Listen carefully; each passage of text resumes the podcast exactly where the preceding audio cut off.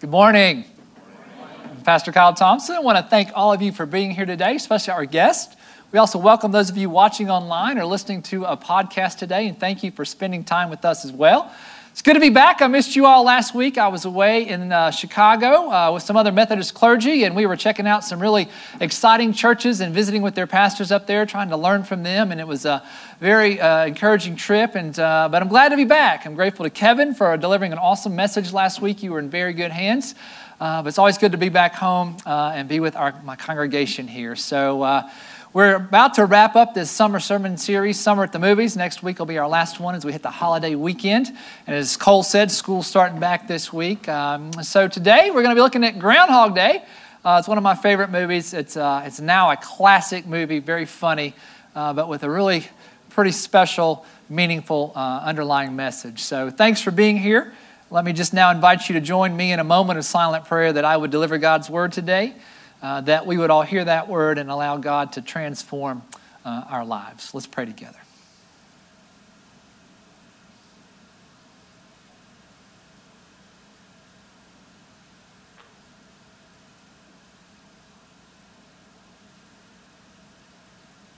In the name of the Father, and of the Son, and of the Holy Spirit. Amen. Phil Connors is a weatherman for a small television station in Pittsburgh, Pennsylvania.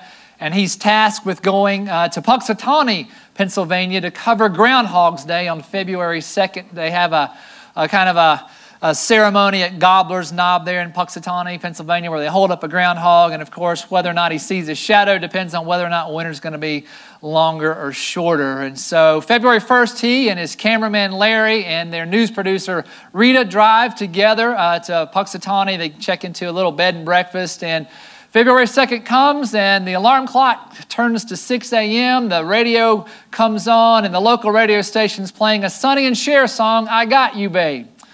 So Phil begrudgingly gets out of bed, goes through the routine, goes and does the coverage of the Groundhog Day, and is excited to be going back to Pittsburgh because he sees it just as a waste of his life.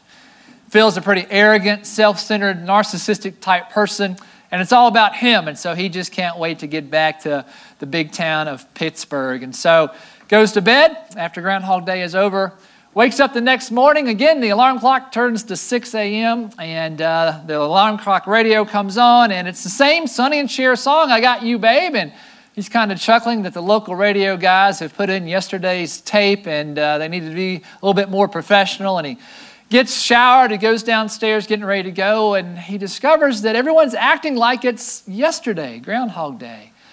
And pretty soon he discovers that something's re- weird's going on. It's kind of a sense of deja vu that he's living the same day over again. And the next day, the clock goes to six. Sonny and Cher come on, I Got You, Babe. And day after day after day after day, Phil Connors is now living the same day.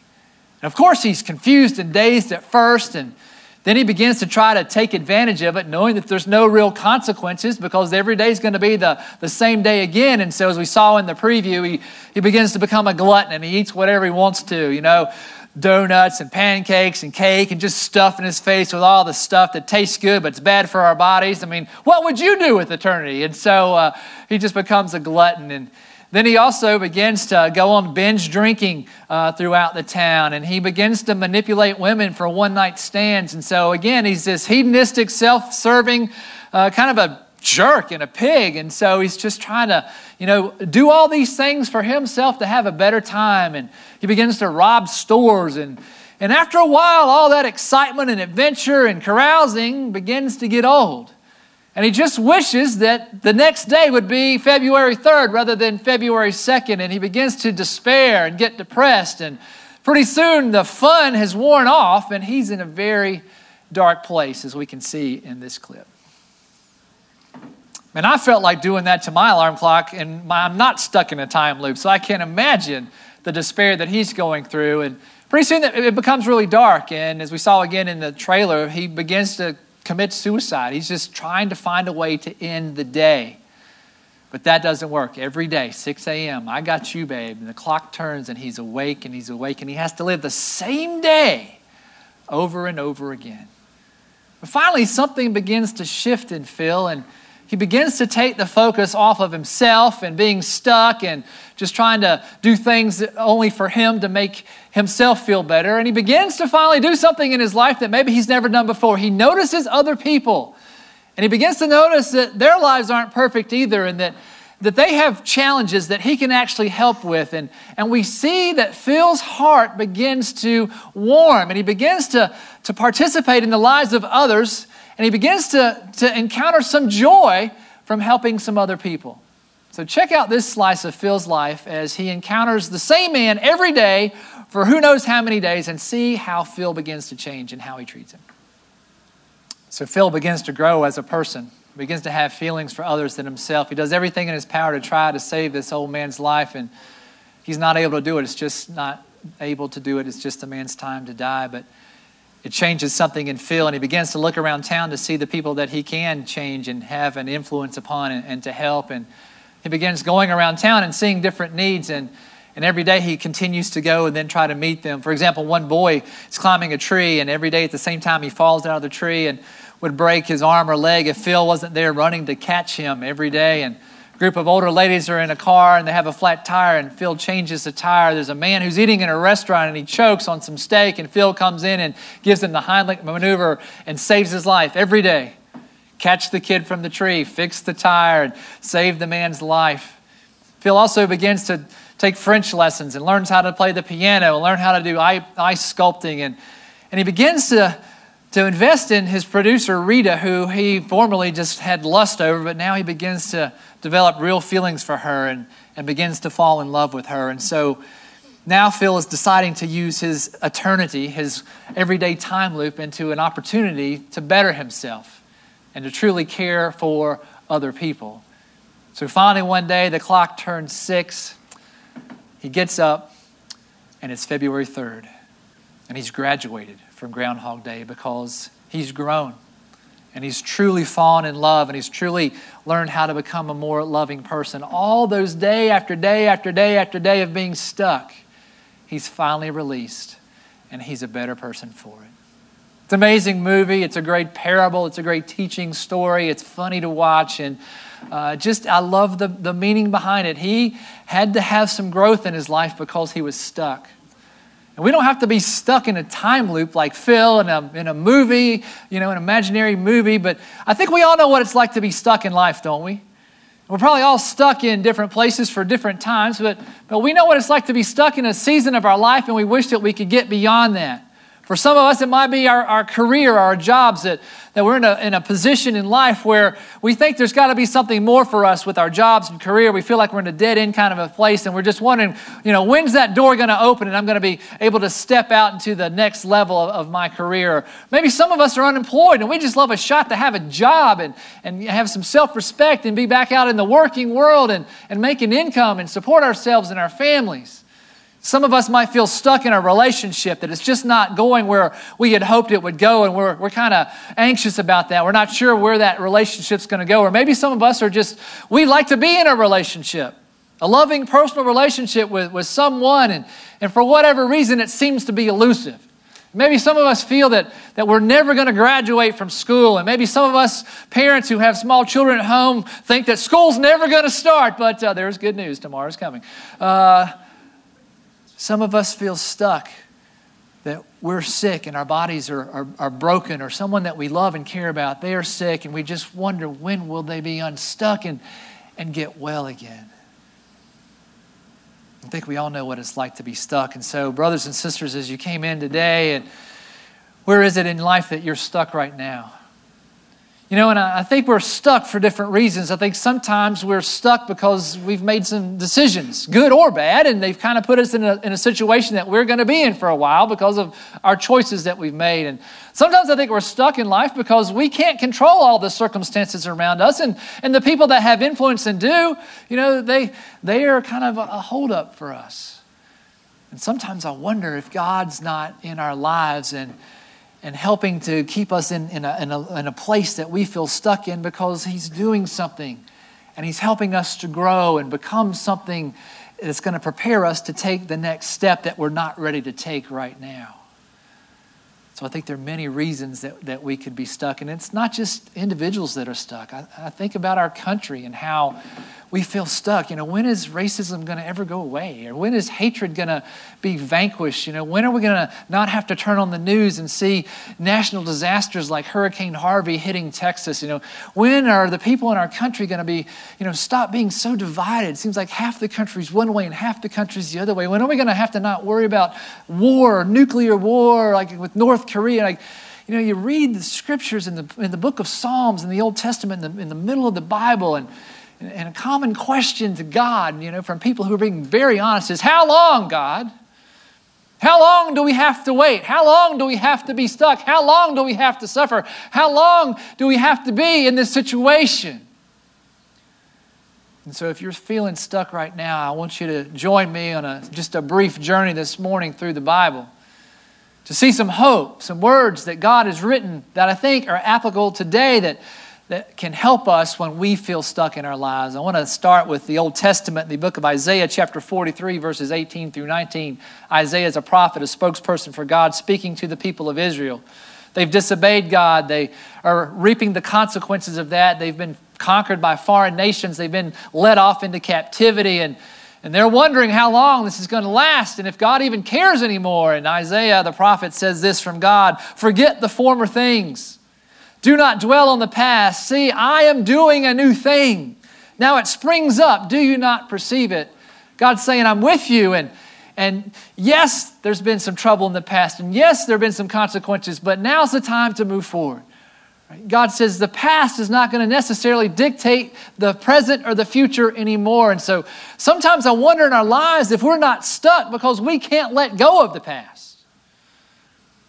God says, you know what? Forget the former things, right? Not like we'll ever forget that it happened to us, but we don't let them weigh us down, that God has something more in store for us. God says this through another prophet in the Old Testament, the prophet Jeremiah, chapter twenty-nine, verse eleven. It's one of our favorite verses here in our congregation. "For I know the plans that I have for you, declares the Lord. Plans to prosper you and not to harm you. Plans to give you hope and a future." Again, encouraging words for the people of Israel that God's not through with them yet and that they're in a position where they're stuck. But God says, I have plans for your life. Plans for a bright future, plans that you can hope for. And, and I think while this message was written thousands of years ago, that it still applies to us today, that God has plans for our lives and that God's not through with us yet. And that's why we live and breathe on the earth, and, and that God is working in our lives to bring good, even from challenging circumstances. And so to keep our eyes open to see where God might be leading us next. Then we see Paul's words in the letter to the Philippians in the New Testament, chapter three, verses thirteen and fourteen. And he says, "Brothers and sisters, I do not consider myself yet to have taken hold of it. But one thing I do, forgetting what is behind and uh, straining toward what is ahead, I press forward to the goal to win the prize for which God has called me heavenward in Jesus Christ." Now, Paul is a man in the first century that, that has incredible, awesome things happen to him, and he has lots of hardships as well. And, and he's saying that he's looking forward to heaven. He hasn't achieved the prize of, of heaven and eternity that, that Jesus came in the world to offer us, but he knows that it's going to happen. Right? And so when we, we read these words of the prophets in the Old Testament, we read the words of Paul in the New Testament, is that God has better things for in store for us than where we might be stuck. Right? There's the, there's the awesome heaven waiting for us in eternity, you know, when we've invited Jesus into our lives to be our Lord and Savior, that we can look forward to this wonderful place with no tears and no anxiety. And, and so we can look forward to that, but we don't have to wait till we die, because God also has plans for us while we live on the earth. Plans for our futures, plans to bring good things into our lives, plans to give us hope. And so what the Bible seems to be saying to me is keep the eye, our eyes on the prize, right? That there's something better for us. There's something better for us tomorrow. There's something better for us next month. There's something better for us next year, that, you know, while we live and breathe on the earth, while we're stuck sometimes, that God still has better things in store, and, and don't forget that. And, and that when we end this life and go into the next world, that God has even better things than that. And so keep our eyes on the prize when we're stuck in a very hard and difficult circumstance. So keep our eyes on the prize. And forward thinking, future thinking is awesome, and we can trust in the hope and the promises of God, and, and that's one thing that can get us through. But I think God also gives us additional good news when we're in the moment. When we're in the moment, like the Groundhog Day, where again and again and again, it might not be the same calendar day, but again and again and again, we feel like we're living the same story again and again and again. God gives us hope in the here and now as well. And passages of Scripture really help us with that. Again, in Paul's letter to the Philippians, he says, I know what it is to be in need, and I know what it is to have plenty. I have learned the secret of being content in any and every situation. Whether well-fed or hungry, whether living in plenty or want, I can do all this through Him, Jesus, who gives me strength. Again, Paul had some extremely high ups and he had some extremely low downs. And, and, and he says, I've learned that in life, when I'm stuck or when I'm, I'm, you know, in all the God's glory and doing awesome things, I've learned to be content, right? Whether I'm rich or poor, whether I'm, I'm hungry or I'm full of food, right? I think we can apply any situation in our own lives, right? Whether we're, we're having a good time or whether we're in that stuck, difficult time, Paul says, I have figured out how to be content in whatever circumstances because God is with me and that God is working to bring good into my life.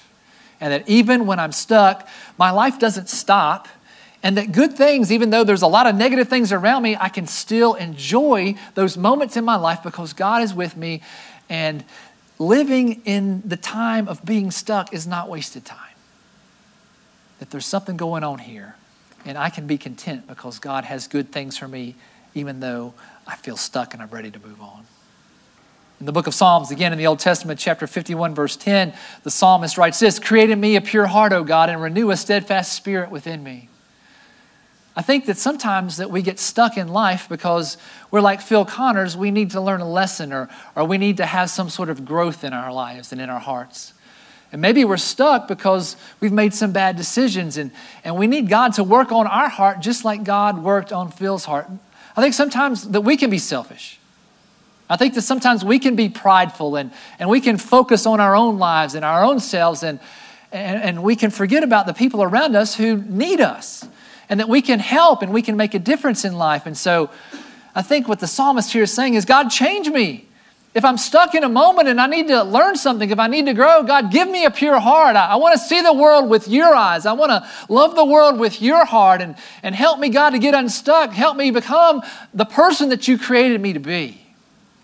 The book of Hebrews in the New Testament, chapter twelve, let us throw off everything that hinders us and the sin that so easily entangles us. All the bad stuff that we're doing that's holding us back, get rid of it, right? Use the time to get rid of that. Let us run with perseverance the race marked out for us, fixing our eyes on Jesus, the pioneer and perfecter of our faith, right? If we're stuck, look to Jesus, right? Pray, worship, be a part of a small group. Serve God out in the world through the ministries of our church, right? If we're stuck and we need to focus our eyes on Christ, maybe God needs to do something inside of us. Maybe there's something that needs to die inside of us before we can move forward, right? That's why Jesus came to the world, right? To die on a cross and to come back to life, to give us a way back to God. And, and as followers of Jesus, we have to die to ourselves. We have to surrender our wrongdoing and our guilt and our shame and say, Jesus, take that from me and, and give me new life and give me new birth. So sometimes we're stuck because we're just hanging on to stuff that we don't even hang on. We haven't allowed God to transform us into the people that God wants us to be. I didn't get engaged to be married until I was in my early thirties. And when I met my, my wife, Laura, when we were dating, it was an amazing thing because if I had met her earlier in my life, I wouldn't have been mature enough to handle her and, and, and be in a relationship with someone in a place where she was, and, and I would have missed out on her forever. And so I was stuck in a period of dating and looking for the right person, but I had to become the right person myself. And it was totally worth it. And I had a lot of work to do. And so when we're stuck, we can have hope that God is doing something right now. Second Corinthians chapter five, verse seventeen, Paul says, therefore, if anyone is in Christ, the new creation is come, the old is gone, and the new is here. Right? When we were born again in Christ Jesus, right, the past and the present, they they don't have to hang on to us and dictate the future, that we have a new life now. We have a new future ahead of us. And, and we talk to God and we read the Bible and we come to worship and, and we begin to understand who we're supposed to be in God, and that he has great plans for us and what those plans are and how we can live those out. And finally, in Matthew's gospel, Jesus' words himself, when we're feeling stuck, I think this is something that, that brings me a lot of hope. And surely I'm with you always to the very end of the age. Jesus is with us when we're stuck. He's with us, and even though it's a hard time and a challenging time, he's there to help us. He's helped us to learn and to feel his presence, and even if it's a difficult situation, he's there to bring us joy and give us moments of happiness and, and hope that, right, we don't have to wait to start living our life until everything's perfect in the future or in heaven, right? Part of life is being stuck sometimes and having bad things happen, and yet we can still find joy and peace and goodness because Jesus is with us in that time in the middle. So where are you stuck, brothers and sisters? Why do you think you're stuck there? And what are you doing about it? And how can these passages of Scripture help us to begin to, to focus our perception on why we're stuck? And, and how can we get involved in the ministries of church and in being in a personal relationship with Christ to help us begin to, to make better use of the time of being stuck so that God can prepare us for what's next? What does this really look like, though, in real life?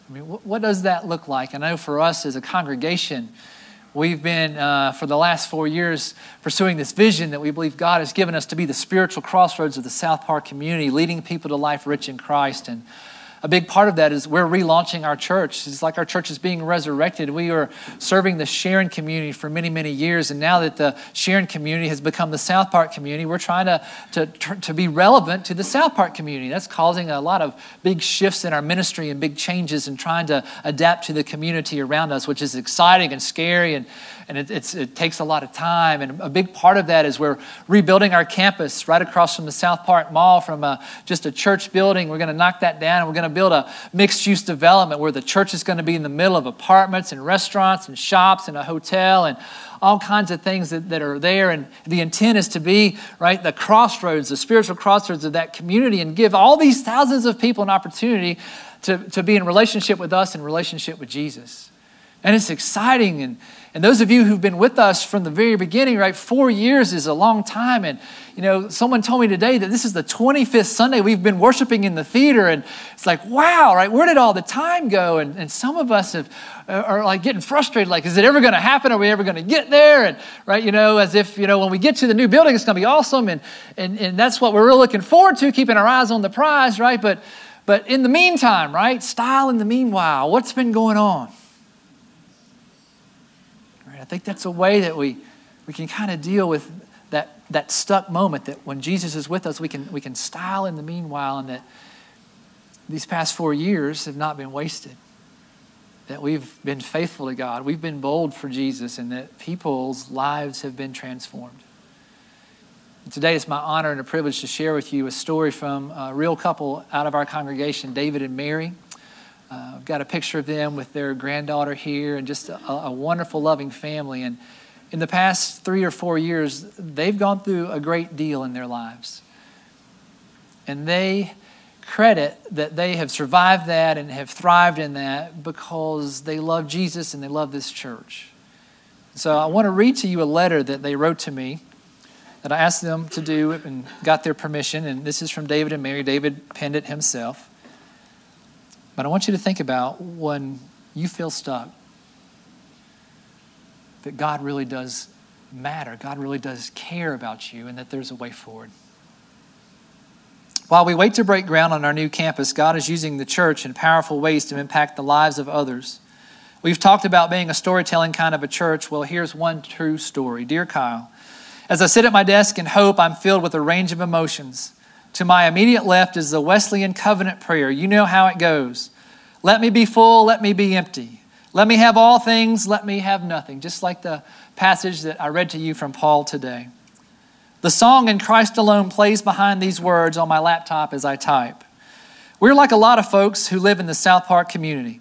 We look great on the outside, but behind the smile, the pressed golf shirt, and khaki pants is a different view suddenly, and without warning, that we start experiencing what have become some life-changing moments. Company mergers, office politics, new organization charts, new bosses. Before long, choosing to stay or leave a successful thirty-year career. We're like lots of folks who live in the South Park community, and then comes another life-changing moment. New schools, new principals, new teachers, new classrooms to set up once again as a teacher. We're like lots of folks who live in the South Park community, and then comes another life-changing moment. One of your grown children is thrust into a surprise separation and subsequent divorce. We're like lots of folks who live in the South Park community. Then comes another life-changing moment. Caregiving for my aging mom and dad, depleting finances and raising credit card debt to cover their medical expenses, and then the death of my diabetic father. We're like lots of folks who live in the South Park community, and then comes another life-changing moment. Decisions about assisted living, skilled nursing, or more in-home care. The loss of two mothers within sixty days of each other. We're like lots of folks who live in the South Park community, and then another life-changing moment. The birth of our first grandchild. And seven months later, the loss of her youngest uncle to suicide at the age of twenty-one. We're like lots of folks who live in the South Park community, and then another life-changing moment. We sell the family home that my wife grew up in. It's sold in three days. Where will we live? Two weeks before closing, would it be Charlotte or somewhere else? We're like lots of folks who live in the South Park community, except we experienced all these life-changing moments in the past one thousand one hundred fifty-seven days, three years. So how is it even possible that Mary and I could weather all of those life-changing events and stressful moments? I believe it's because of a growing and renewed relationship with Jesus Christ, and because of the community of faith we have here. A community of faith who prayed incessantly. A community of faith who anonymously left restaurant and grocery gift cards at our doorstep. A community of faith equipped with the Stephen ministry team who sent encouraging notes to keep us going. A community of faith who referred caregiver coaching clients to me and provided transit consulting work, gave me work. A community of faith with the men's group who prayed, coached, and lifted my spirits Tuesday after Tuesday, in person or with the personal or with the personalized card if I was absent. A community of faith who offered us unconditional love. A community of faith who left blank envelopes filled with cash attached to my windshield wipers or inside my blue blazer hanging across the hall from the old church office. A community of faith who, through powerful prayer, preaching, and music, reached deep inside and quenched our parched soul. A community of faith who filled a church sanctuary twice for family funerals with more members attending from this church than the members who attended my parents' church. A community of faith who offered a flurry of text messages fifteen minutes prior to a series of important face-to-face job interviews in-state and out-of-state. A community of faith who marshaled vans and pickup trucks to move eighty boxes and furniture in blistering July heat. It saved us twelve hundred dollars in moving expenses the next day. A community of faith who has folks who can use tools, especially to hook up a washer and dryer, praise God. A community of faith who offers small groups and life groups, who prepared a week's worth of food as we settled into our new rental home, or counseled me every Friday in the neighboring mall food court. A community of faith that not every couple or family who lives in the South Park community is blessed to have. This is my view. While we are rebuilding our campus for every individual, couple, or family in the South Park community who might be struggling with life-changing moments in their lives. Where will they turn? Who will be their encouragement like Barnabas in the Bible? We can be that community of faith who walk alongside of them. The South Park spiritual anchor. They need us just as much or maybe even more than Mary and I needed you. This story could have turned out much differently without this community of faith. We might not be sitting in this theater today, but here we are. Our granddaughter Ellie turns a year old on Sunday. She's growing bigger and stronger each day. I believe we are too in our relationship with God, each other, and with you, our community of faith. God continues to unfold His plan for us. Keep praying.